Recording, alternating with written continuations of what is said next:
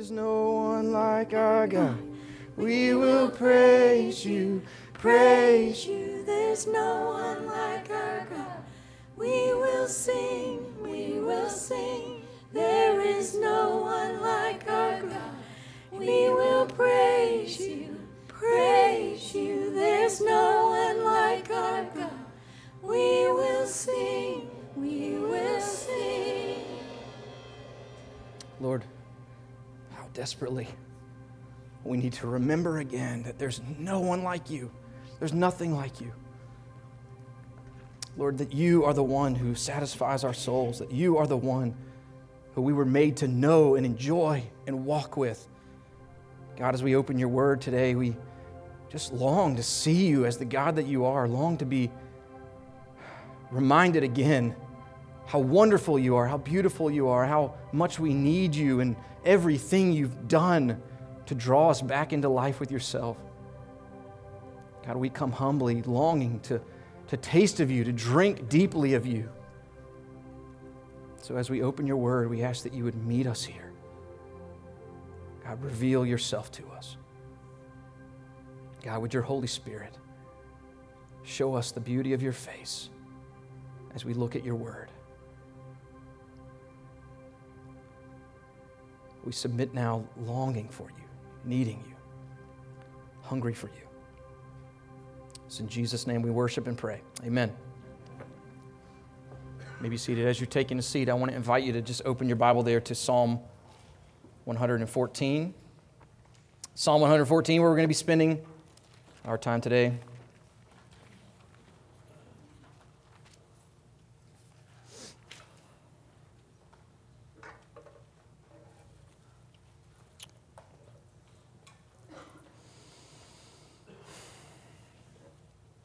Uh, I wonder how often uh, you stop to consider what the goal of your life is.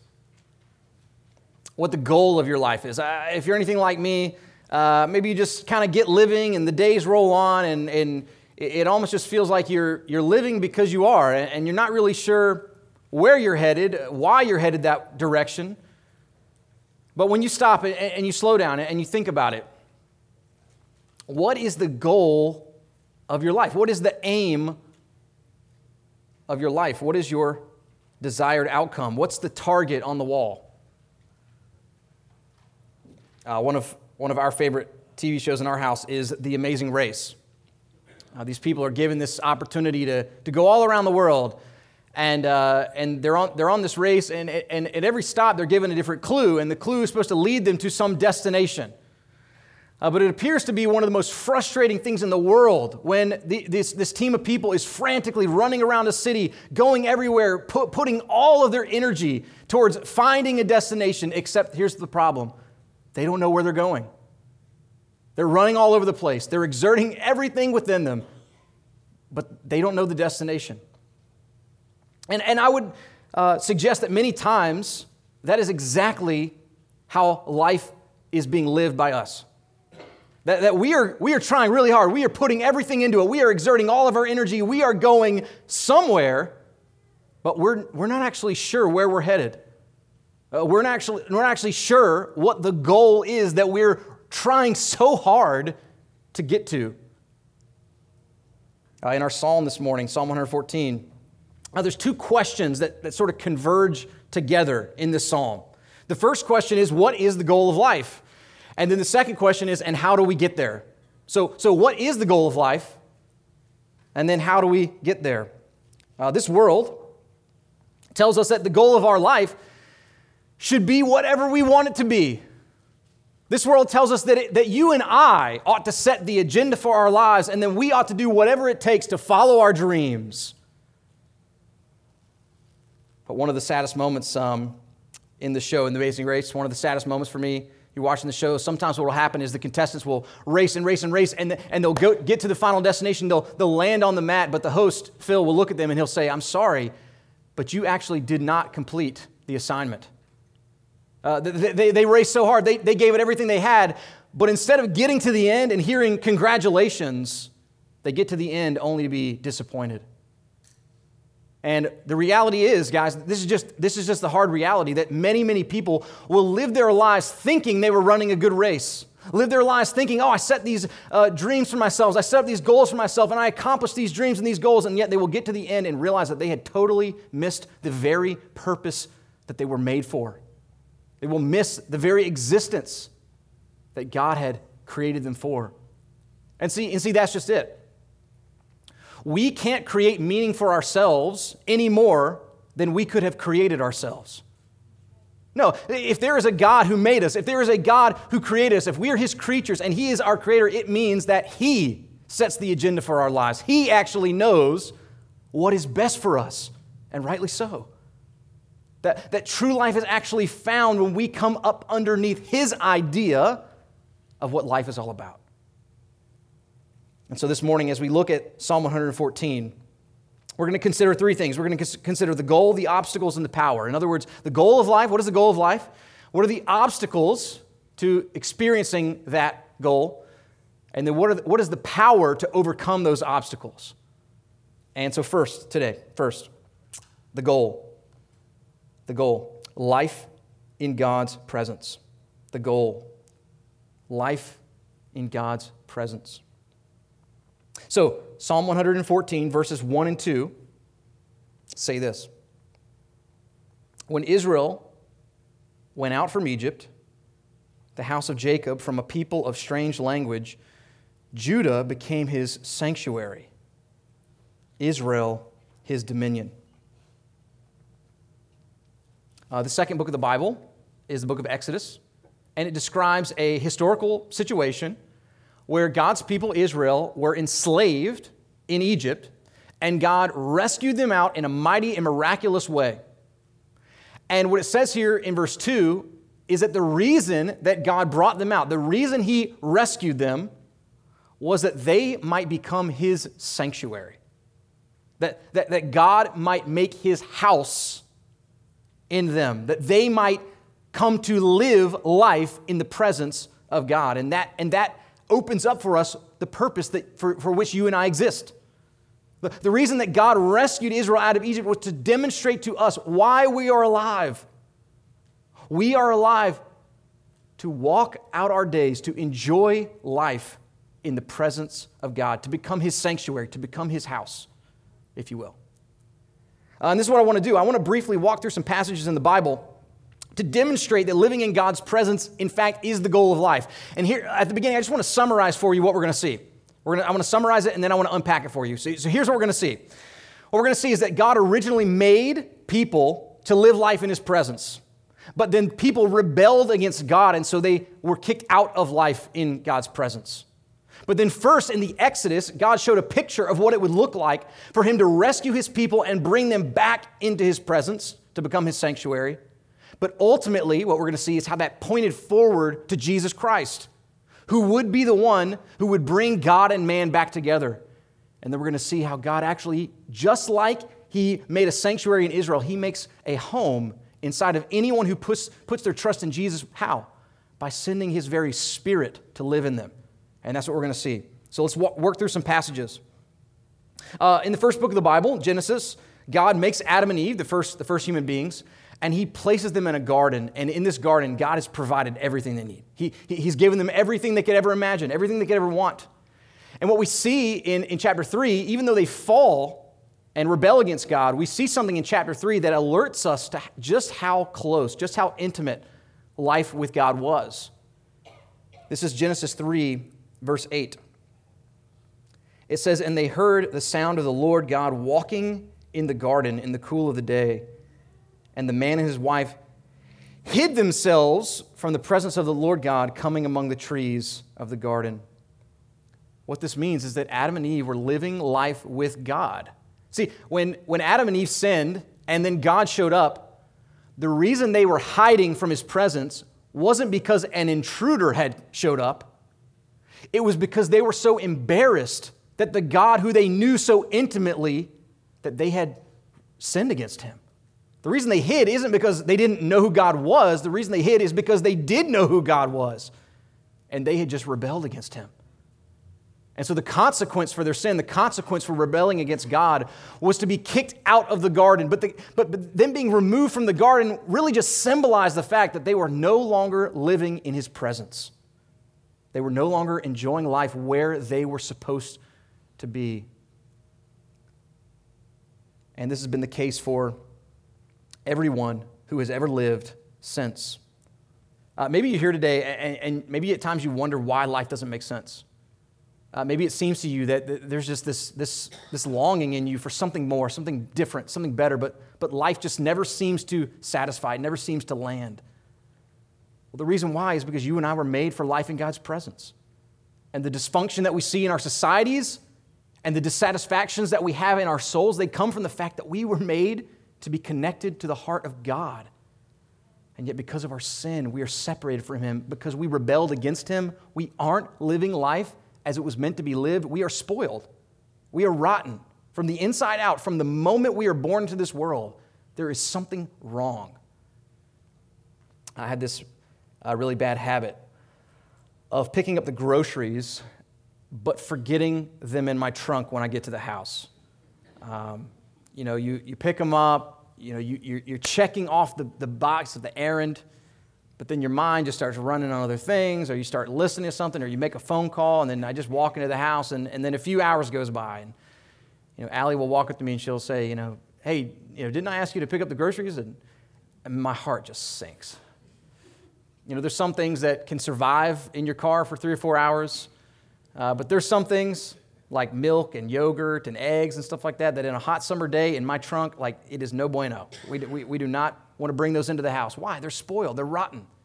There are certain things that, that can only survive in the correct environment. That, that when they're taken out of the environment that they need to live, they are spoiled, they are rotten. And that is exactly what has happened to us.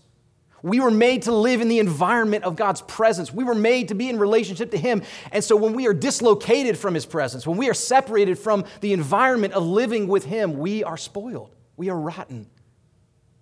The reason that we feel broken, the reason that life doesn't make sense is because we're not where we're supposed to be. Or better yet, we're not with who we are supposed to be with. But then, in the book of the Exodus, the second book of the Bible, which is what our psalm is all about today. Psalm 114 is all about the Exodus.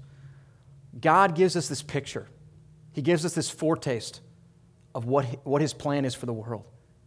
God goes in and He rescues Israel and He brings them out to, to become His sanctuary, to live in His presence. Here's just one verse from Exodus, Exodus 29 46, that describes the purpose of the Exodus. It says, And they shall know that I am the Lord their God who brought them out of the land of Egypt. Why? That I might dwell among them. So, as we already noted, God's purpose was to make a home, to make a sanctuary out of this people. Uh, but that, that is what makes it so powerful. When later the Apostle John says this about Jesus. In John chapter 1, verse 14, the Apostle John writes, And the Word became flesh and dwelt among us.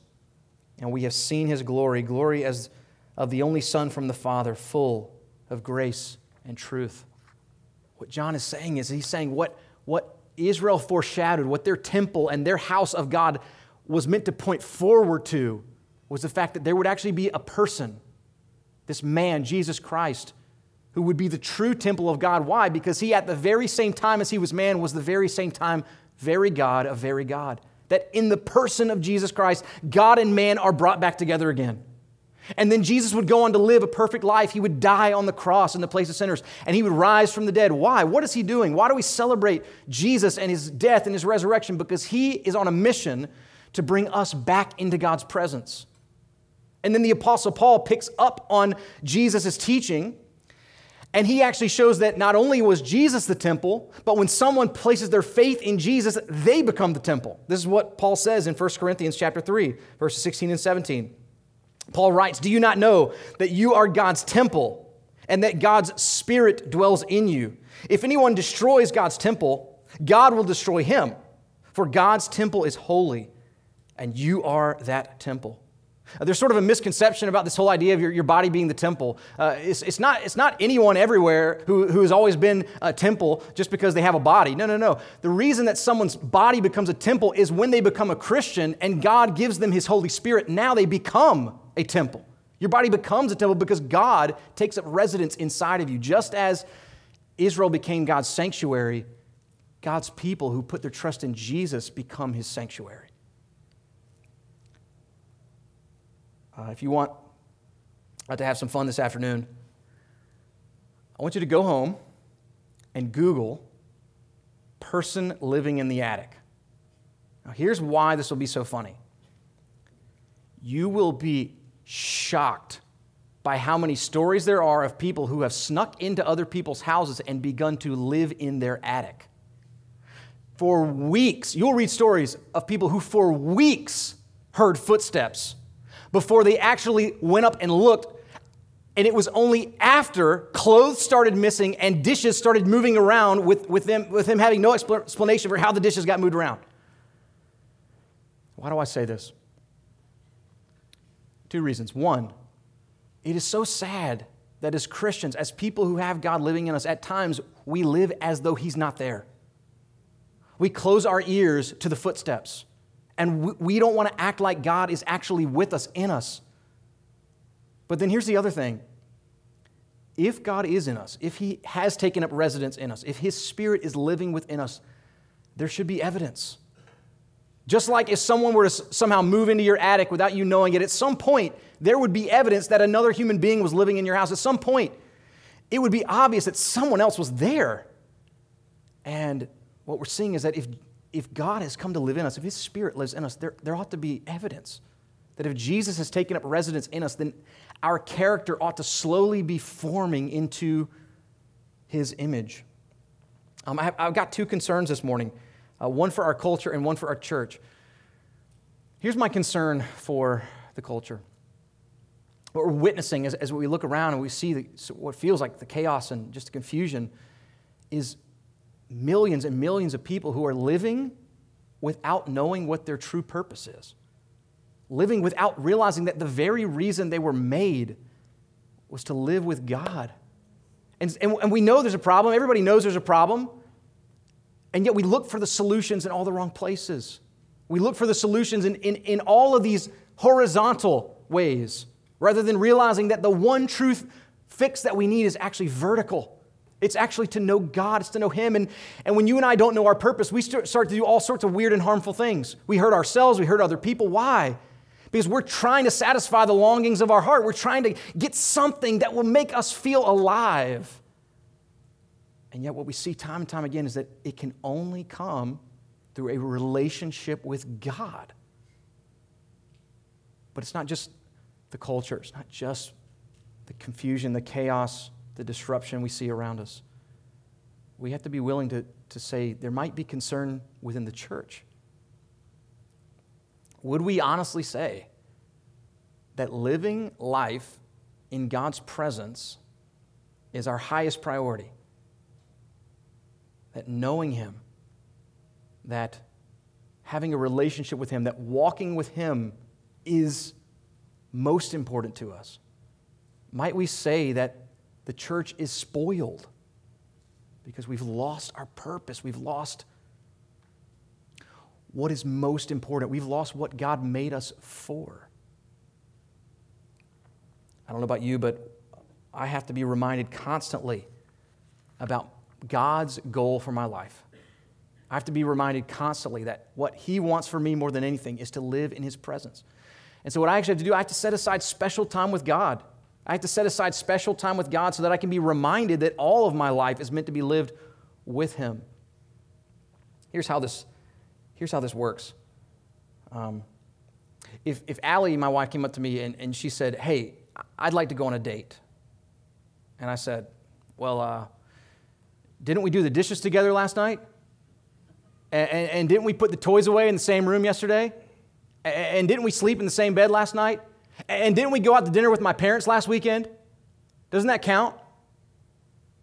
Well, you know, technically we were side by side. Technically we were in the same room. Technically we're kind of next to each other doing the same things.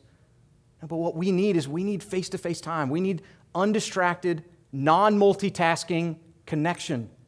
And then when we enjoy that, when we have that face to face, undistracted connection, it makes all the other things sweeter. It makes all the other things better. And that's exactly why we need unique, separate, devoted time with God as well. That we need to, we need to have face to face, non distracted, non multitasking time with God. So that then when we walk out of that separated, special time, knowing Him in all of our life becomes sweeter, becomes more real, becomes more felt. That we actually sense His presence with us all the time because we took special time. Here as a church, we don't, we don't have a big staff. We, we just have a small, a small group of us that, that work here at the church. Uh, but once a month, we actually take a meeting that we normally always have and we cancel it. We take those few hours, we cancel that meeting, and we spread out and we all just go spend time with God. Why? Why do we do that? Well, a couple reasons. One is this because ministry is a poor substitute for God Himself. Doing things for God is a poor substitute for actually enjoying Him face to face. But here's the other reason we do that.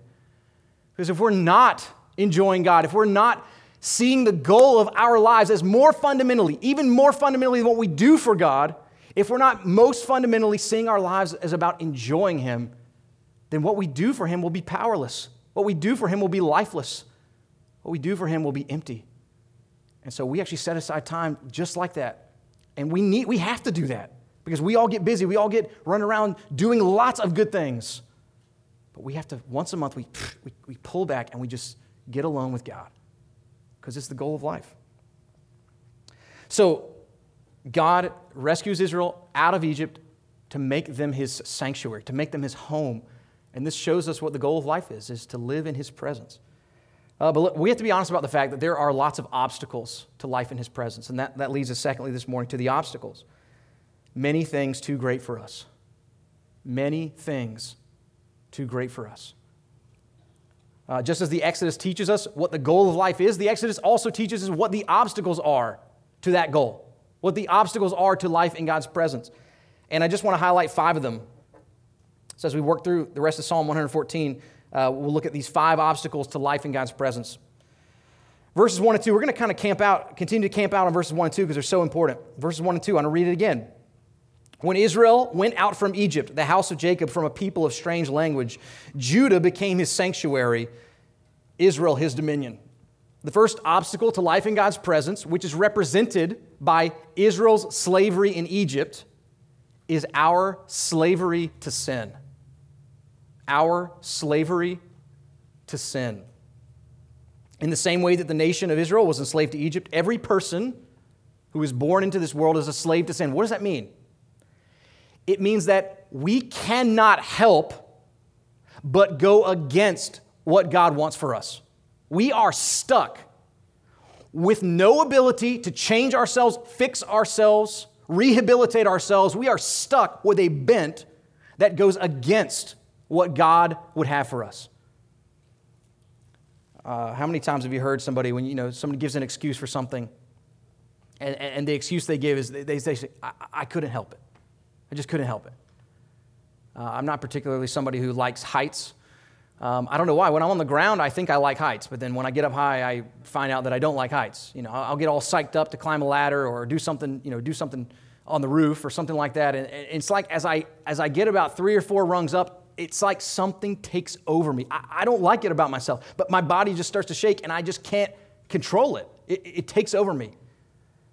Well, guys, this is what it's like when we're born into this world. We are born into this world slaves to sin. We are born into this world unable to do the right thing, unable to love God, unable to not be selfish, to not make life about us. That is our default. And so, what this psalm is celebrating, it's celebrating a God who rescues people, a God who takes people who are in slavery and brings them out. And what that means is that you and I need to be rescued. We need to be saved. We need to be brought out of the slavery of our sin. And how is it that God rescued Israel? How is it that He brought them out? God sent the death angel to Egypt. And guess what? the death angel would have killed the sons of Israel just as fast as it would have killed the sons of Egypt if it weren't for one thing.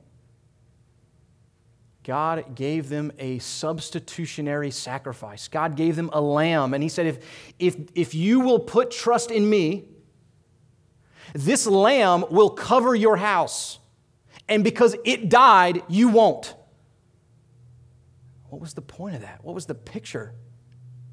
Well, that was pointing forward to Jesus Christ, who, who is the Lamb of God, the ultimate Lamb of God, who dies in the place of sinners. Why? Because you and I deserve death for our sin. For our rebellion against God, we deserve death, but Jesus dies in the place of sinners. Why? So that we can be brought out, so that we can be rescued. Yes, both from the penalty, what we owe for our sins, but then we can also be brought out of the tyranny of our sin. That God changes our hearts so that we are no longer stuck in disobedience. See, what we don't realize about sin, what I mean, what we don't realize about rebelling against God is that when we are enemies of God, we are simultaneously enemies of ourselves. That if the goal of life is to enjoy life with God and sin separates us from God, then to sin against Him, to rebel against Him, to turn against Him is actually to be an enemy of ourself. That's why there's nothing that displays God's grace more than to rescue sinners from the slavery of their sin. Think about it. We rebelled against Him, we turned away from Him, we put the stiff arm in His face, and then He comes to us and brings us back to Himself. The one that we offended, He takes our offense onto Himself in order to fix the relationship. So, this morning, if you're here and you are a Christian, it means that at one point in your life, you were stuck. You were dead in your sins. You could not help but go against God's will. And He came into your life and He rescued you. He changed your heart. He transformed you from the inside out so that you could actually love Him. And if you're somebody here and you're not a Christian, I'm here to tell you there's, there's no fixing yourself. You cannot get yourself out of slavery. You cannot bring yourself to the point where you love God and want to do what He says. So, what do you do? All you can do is cry out for mercy. Cry out for mercy to a God who is merciful, and He has demonstrated it in that He sent Jesus to die for sinners.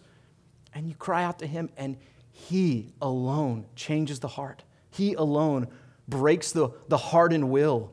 He alone brings us out of slavery where we can know Him, enjoy Him, and walk with Him.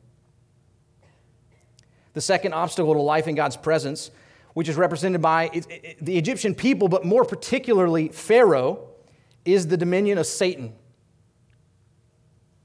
The dominion of Satan. Uh, notice how in Psalm 114.1 it says this When Israel went out from Egypt, here's the key phrase the house of Jacob from a people of strange language. Now, I, am not saying that, uh, Satan, uh, that Satan somehow equals Pharaoh or something like this, but I'm just saying that in, in a way, Pharaoh represented Satan in that he had uh, control and slavery over Israel. He was harsh and demeaning to the people, and he was even the murderer of people. Pharaoh was a murderer of children. And in that sense, he is a representative. He, he points us to the dominion of Satan. Now, there's this moment which is recorded in Matthew chapter 16 where Jesus tells his disciples that he's going to be suffering and dying on the cross. And Peter doesn't like what Jesus has said. And so Peter pulls Jesus aside, and Peter rebukes Jesus. And so what happens in return? Jesus rebukes Peter. And here's what he says in Matthew 16 23. It says, But he turned and said to Peter, Get behind me, Satan. You are a hindrance to me. Now stop there for a second what reason would you expect to come after that, that phrase? Get behind me, Satan. What kind of qualities would we expect in a person who is satanic? What kind of qualities would we expect in a person who's following Satan? What kind of just utter immorality would we expect in someone who's following the dominion of Satan? But here's what Jesus says Get behind me, Satan. You are a hindrance to me, for you are not setting your mind on the things of God but on the things of man. What's Jesus saying? He's saying, for us to be following Satan, for us to be doing Satan's will, we don't have to be doing some crazy, awful, immoral thing. We don't have to be totally hurting and crushing people all around us. No, no, no, no. All we have to be do, doing to follow the rule of Satan is simply to be focused on ourselves instead of being focused on God. To have our eyes set on us rather than to have our eyes set on God. That's all we have to do. And as Ephesians 2 tells us, we are born into this world following the prince of the power of the air. We are obeying the evil one the person setting the agenda for our lives is the devil.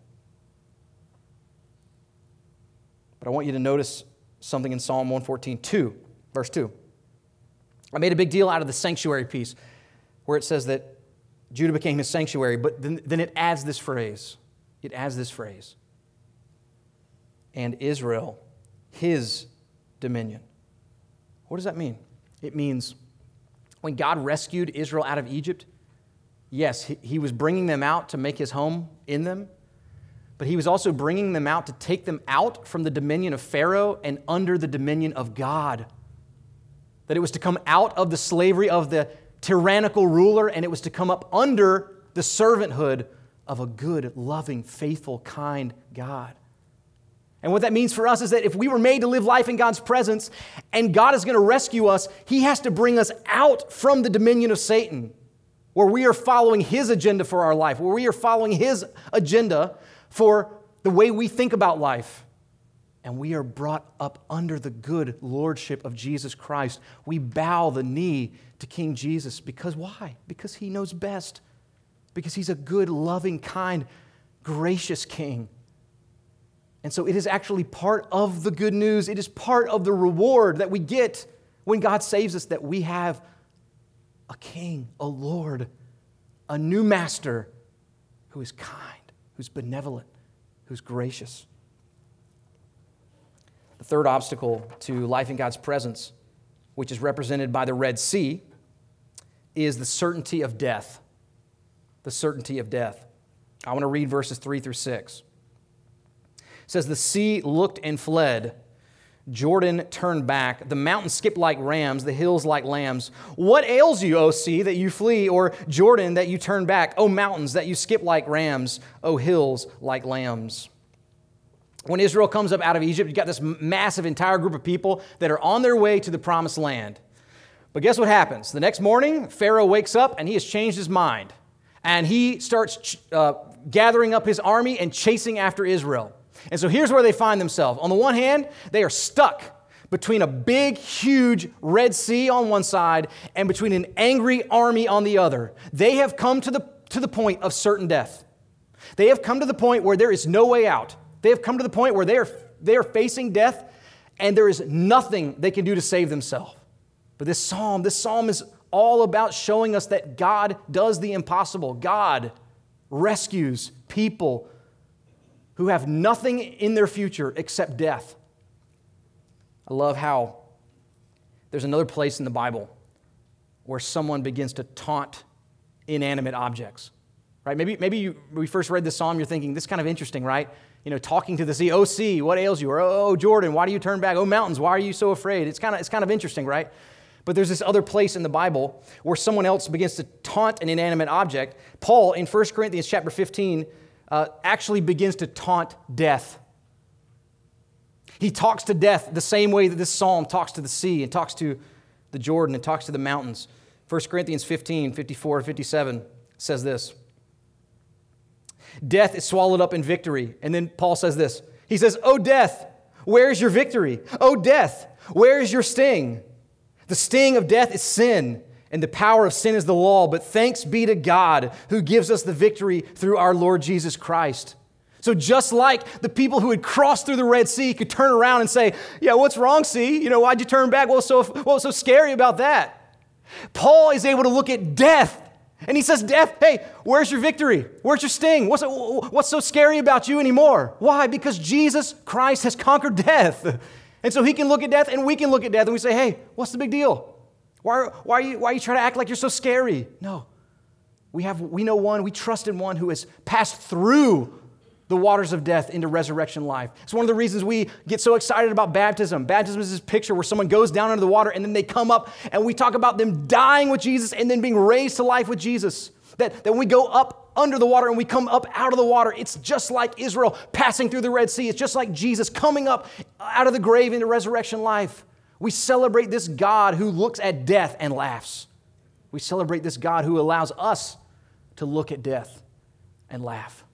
Why? As Paul says, because thanks be to God who gives us victory through our Lord Jesus Christ. The fourth obstacle, which is represented by the Jordan River, is the fear that grips us, is the fear that grips us. I, I want to hone in on verse 5. It says, What ails you, O sea, that you flee, O Jordan, that you turn back?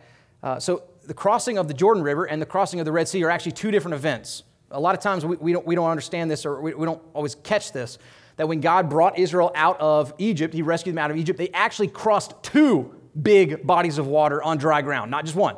The first time it was at the very beginning when he brought them out and he brought them through the Red Sea. But then, right before they actually go into the promised land, they cross the Jordan River on dry land as well. But the crossing of the Jordan River actually communicates a slightly different truth. It's, it's, it's, getting at something a little bit different. Why? Because, well, there's not an army chasing them this time, and a lot has happened. 40 years has passed since uh, the first generation came up through the Red Sea. So it's communicating something slightly different. Here's what we're going to see. We're going to read in a minute, we're going to read from Joshua, but here's what we see the nation of Israel was a fearful people. Right? They had seen God do all sorts of miraculous things. They had seen God uh, overcome so much, and yet they were still afraid. They were still scared. Uh, after God had brought them through the Red Sea the first time, they actually came right to the edge of the promised land and they had the opportunity to go in, but they were too afraid. They were too scared. And so 40 years passes. The whole generation of people who doubted, except for two people, they die off. And they come to this point where now they're right back where they were again where 40 years earlier their fears had crippled them, their fears had shut them down, the fears had kept them from entering into the life that God had for them. And this is what I love about our God. He's a God who's so kind that he gives assurance. What we're going to see in a second, we're going to read Joshua chapter 3, and what we're going to see is that here's what God wanted, to, wanted them to feel.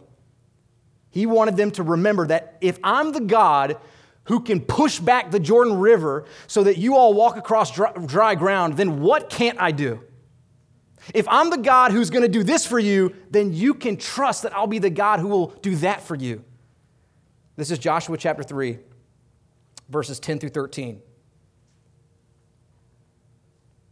It says, And Joshua said, Here is how you shall know. That's assurance language. Here's how you can know for sure.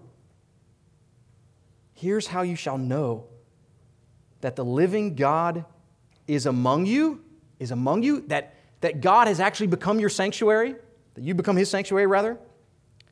Here's how you'll know that. And then he adds a second thing that's longer, so get ready. Here's how you shall know that the living God is among you and that he will without fail Drive out from before you the Canaanites, the Hittites, the Hivites, the Perizzites, the Girgashites, the Amorites, and the Jebusites. Behold, the ark of the covenant of the Lord of all the earth is passing over before you into the Jordan.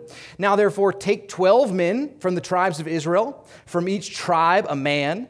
And when the soles of the feet of the priests bearing the ark of the Lord of all the earth shall rest in the waters of the Jordan, the waters of the Jordan shall be cut off from flowing and the waters coming down from above shall stand in one heap. God knew that this was a fearful people. He knew that 40 years earlier it was fear that had kept them from walking with Him, fear that had kept them from trusting Him. And so, God, in His love, He gives them this token of assurance. There's no other reason to do this miracle. He just wants them to know that if, if I've promised you a future, if I've promised you that I will bring you safely home, I'm going to do this so that you know I'll do that. I'm going to do this so that you can absolutely trust me that there's nothing, there's nothing that can stand against the true and living God. And so here, here are you and I.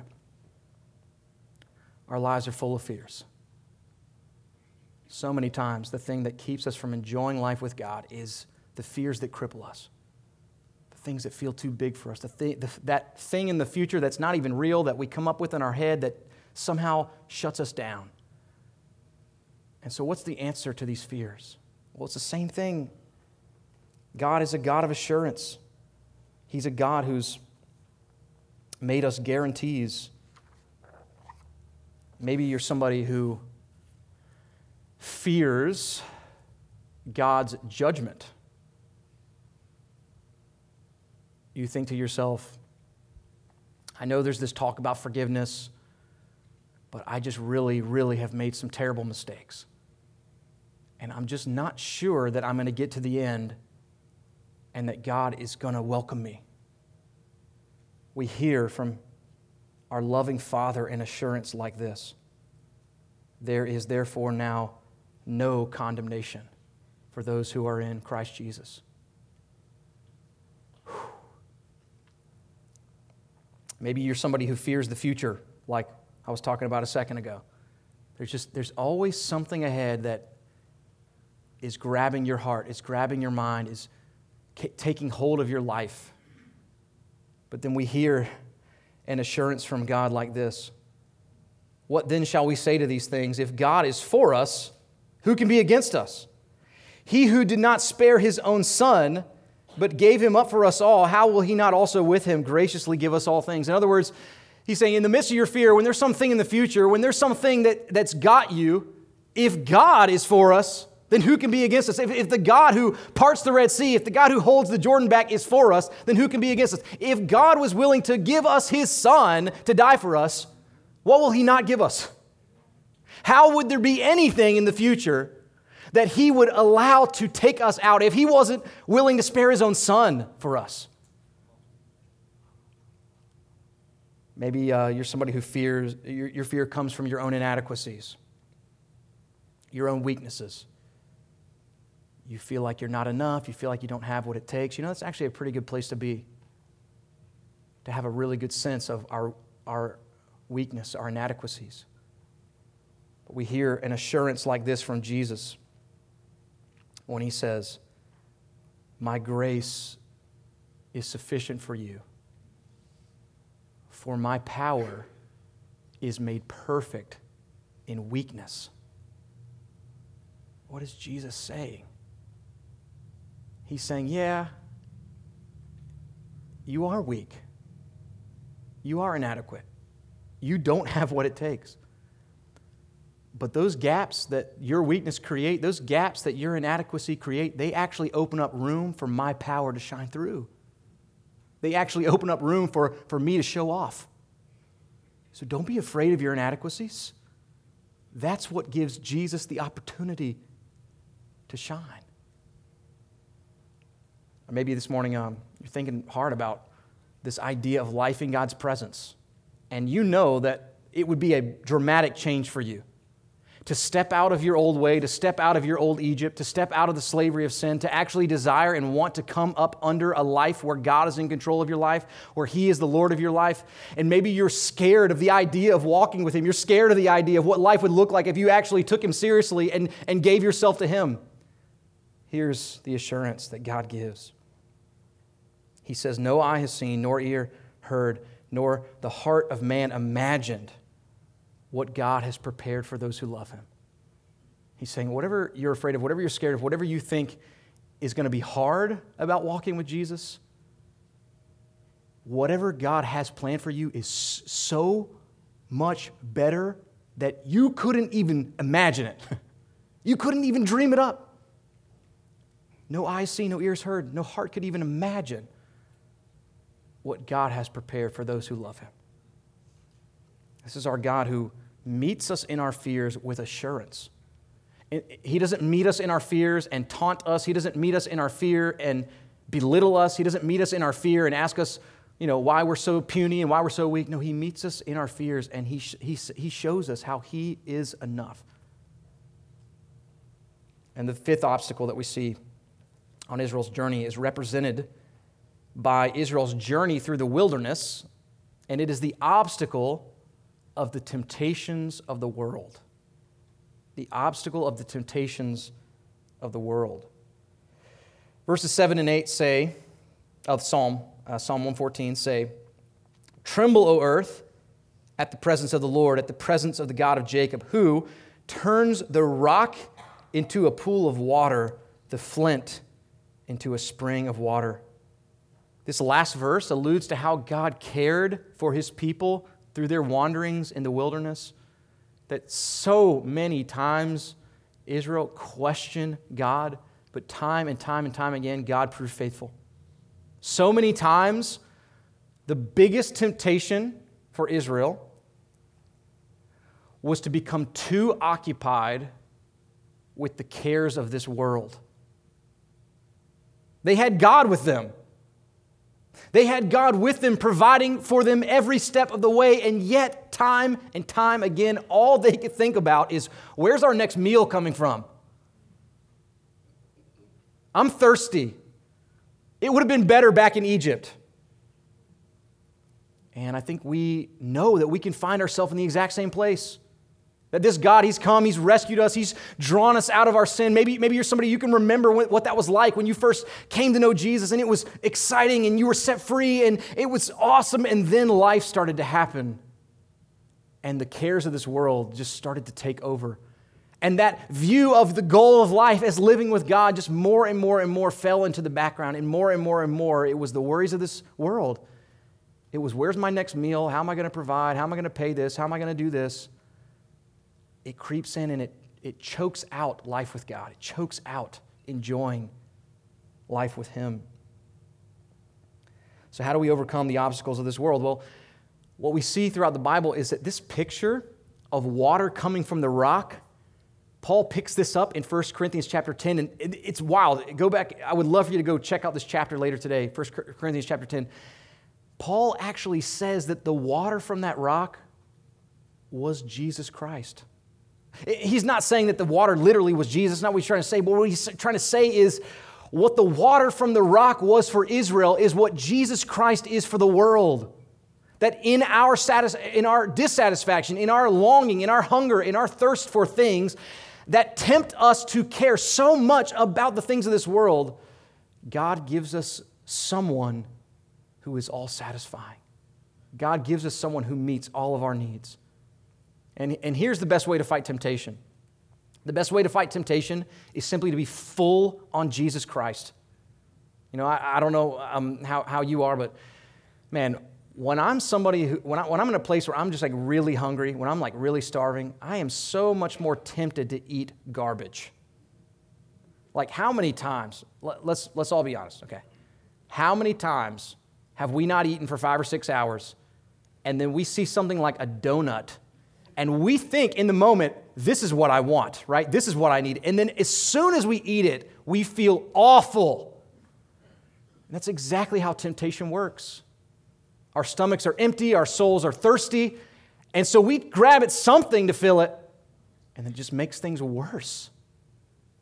The best way to fight temptation is to be full on Jesus. If I'm when I'm full and I'm brimming over with food and I don't have nothing left in the tank, I see food and it's disgusting. Ugh, I don't want it, you know? Donuts, ugh, get that out of here.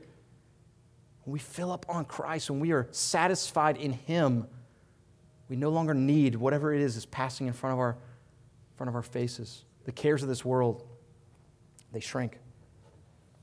So, we've seen that there are many obstacles and that these obstacles are too great for us. Right? I mean, they outmatch us. But we've seen that time and time again, we do have hope.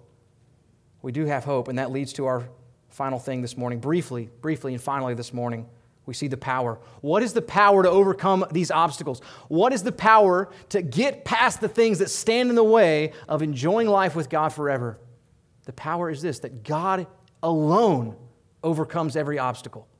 God alone overcomes every obstacle. That's the point of this whole psalm. Is that we get to witness God a God who shows up and the waters part. A God who shows up and the mountains tremble. A God who shows up, there's no water, all we have is rocks. And now the next thing we know, there's water coming up out of the rocks. Right? When we look at the slavery of our sin, when we look at the dominion of Satan, we look at the certainty of death, when we look at the fears that cripple us, when we look at the temptations of this, world, guys, we just have to admit it, we're outmatched. We can't do it. We can't overcome these things. What makes us think that we ever could? But then we read a psalm like Psalm 114 and we see God overcoming every obstacle on behalf of his people. God is so committed to getting us back into his presence that he does everything necessary for us. The psalm ends in verses 7 and 8. Tremble, O earth, at the presence of the Lord, at the presence of the God of Jacob, who turns the rock into a pool of water, the flint into a spring of water. I don't think what the psalm is saying is, I don't think it's actually pointing that command to tremble at God's people. I think that's for God's people to take up and realize the God who's with us, the God who's for us, the God who's on my side, everything scary in the world trembles at his presence. That he's a God who, who, when he's at our side, we can look at the sea and say, What ails you, O sea? We can look at death and say, Hey, death, what's wrong? You know, where did your victory go? Where did your sting go? Why? Because here's a God who's unstoppable, a God who's undefeatable. So, what should we do? Three things in response this morning. If God alone overcomes every obstacle, three things. First, we ought to trust God completely. We ought to trust God completely. If He's the one, if He's the one that can do it and we can't, if He's the one who has the power and we don't, then we trust Him completely. Here's uh, two scenarios where, where we're called to trust God. One is when we sin. When we sin we learn a lot about who and what we trust when we sin. When we step outside of God's law, when we go against His command, do we feel like we have to make it right with Him? Do we feel like we have to beat ourselves up before we come back into His presence? Do we feel like it's our responsibility to fix our debt with God? And what we see all throughout the scripture is guys, we can't. We could never do enough. We could never take enough lashes. But there is a Savior, and He's all sufficient. And what it looks like to actually trust Him completely is when we sin, it is to turn to Him and say, Jesus, I trust that you're enough. I trust that what you've done makes me right with God, not anything I could do that your death in my place is all that I would ever need to absolve my guilt before a holy God. But it's not just when we sin, it's also when these moments of fear come up. When life gets scary, when things seem to be falling apart all around us, when the world seems in upheaval, when our own heart and our own mind go crazy. Do we look and see a God who parts the seas? a God who's given us every assurance. I mean, that would have been really cool to see the, to see the river pushed back that way. But can you beat someone rising from the dead? This is our God. There is nothing in the future that could overtake his people. There's nothing in the future that could change our incredibly bright future in Jesus Christ. A second thing, uh, beyond trusting God completely, is that we ought to obey God fully. We ought to obey God fully. If God has rescued us from slavery to sin, if God has rescued us out from under the dominion of Satan, if at one point in our life we were following Satan's agenda, we were living in stuck disobedience, and He came in and He rescued us and He pulled us out of that, we ought to love God's commands. We ought to love His rule. We ought to love the fact that we now have one over us who is good and right and kind and benevolent. That if he says go, then the best thing for us to do is to go. If he says to wait, then the best thing for us to do is to wait. If he says to forgive, then the best thing for us to do is forgive. If he says to sacrifice, then the best thing to, for us to do is to sacrifice. If this God really has rescued us from the dominion of sin, if he's rescued us out from the slavery that we were under, then we ought to want to obey him. We ought to see obeying him as our joy, as our delight, as our privilege. And then finally, this morning, probably the most important thing that I'll say or hope you hear me say is that we ought to abide in God consistently, abide in him consistently. So we trust him, we obey him, but then we abide. What does that mean? Well, guys, it's great that God has made his home in us. It's great that He has given his spirit to us, that if we've turned and we've put our trust in Jesus, that, that he's come and he's living in us But moment by moment, we now have the opportunity to then abide in Him, to rest in Him, to make our home in Him, to carve out special time with Him, and then out from that special time with Him to see every single moment of our life lived in His presence. To abide in Jesus, it's our, it's our best hope against temptation. It's our best hope against the fears of this world. It's our best hope to make it through this life, but more than anything, more than anything, to abide in Jesus, to abide in Him, to live in Him, to rest in Him, to remain in Him is the goal of life. It's what we were made for. So let's run after it. Let's pray. Lord, how many times have I traded you for a cheap substitute? How many times have I thought that I could find life somewhere else? But God, this morning you have shown us that our lives are meant to be lived with you, our lives are meant to be satisfied in you. And God, we celebrate the fact that you have done everything for us to overcome every obstacle to life with you. So we praise you, we lift you up, and we ask that you would just impress deeply in our souls that the best portion in life is to walk with you, to enjoy your presence, to know you intimately and closely. That is the cry of our heart, Lord. It's in Jesus' name that we pray. Amen.